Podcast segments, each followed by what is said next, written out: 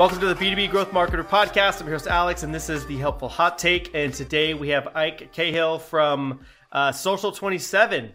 Ike, welcome back. Thank you, Alex. It's a pleasure being here. All right. And, and so all about virtual events. And you've kind of built this company, Social 27, that built a platform to host uh, and plan and, and, manage virtual events. And really, kind of the future is a, is a hybrid model. So, what I wanted to ask you is I know a lot of marketing directors, VPs, marketing managers are really thinking about, you know, especially the last few months, you know, pandemic is how to plan for events. So, what tips would you give people if they're thinking about hosting their first virtual um, or maybe even hybrid event, you know, in the future? What what tips would you give them? Hi, Alex. Thank you for that. I think uh, I mean it's a it's the right question to ask because we get that question all the time. Um, I would say first of all, we have to think about events in terms of what is the main objective that that you have for your event. In most cases, when we talk to our customers, for many of them, the objective is actually great leads. And so for some of the other ones, we have, like especially when our customers are associations, for them it's networking of the members of their community, right? So again, be very clear about what your objective is. And then secondly, also very clearly understand that if it's a virtual only event, in that particular case, it's not just about taking your in-person event format and framework and just sticking it up online right it's, a, it's similar to the old days of e-commerce People would just take their catalog, pictures, and price points and put it on a, on a web page.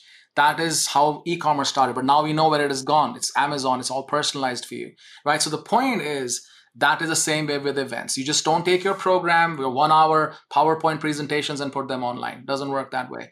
Online is the world of TikTok and Instagram.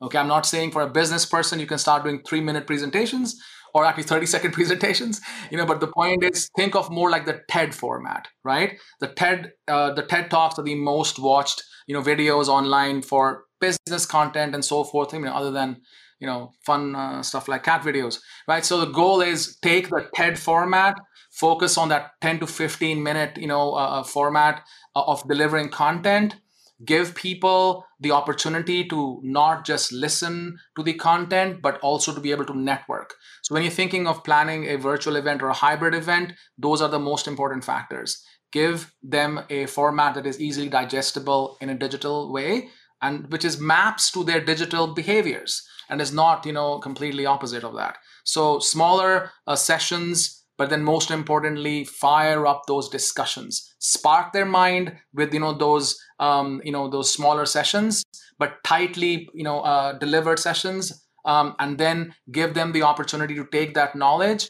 share those best practices among themselves discuss that knowledge. So that's all your networking opportunities.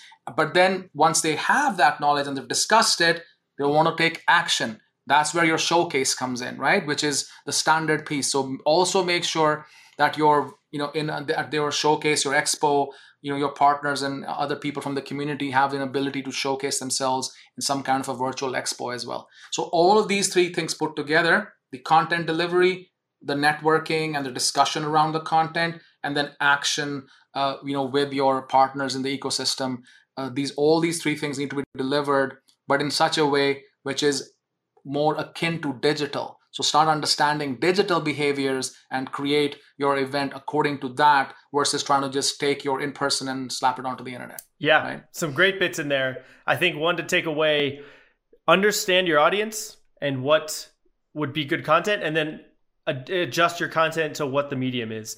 Uh, I mean, Absolutely. You never post the same thing to LinkedIn and Twitter, or at least you shouldn't, uh, from a brand perspective. And so you shouldn't just copy and paste content into this new virtual format. So great tips, great advice. Um, you know, I appreciate you again for joining, and uh, you know, thank you so much. Thank you so much, Alex, for giving me the opportunity to be on the show. Uh, looking forward to uh, the continued discussion later. Take care.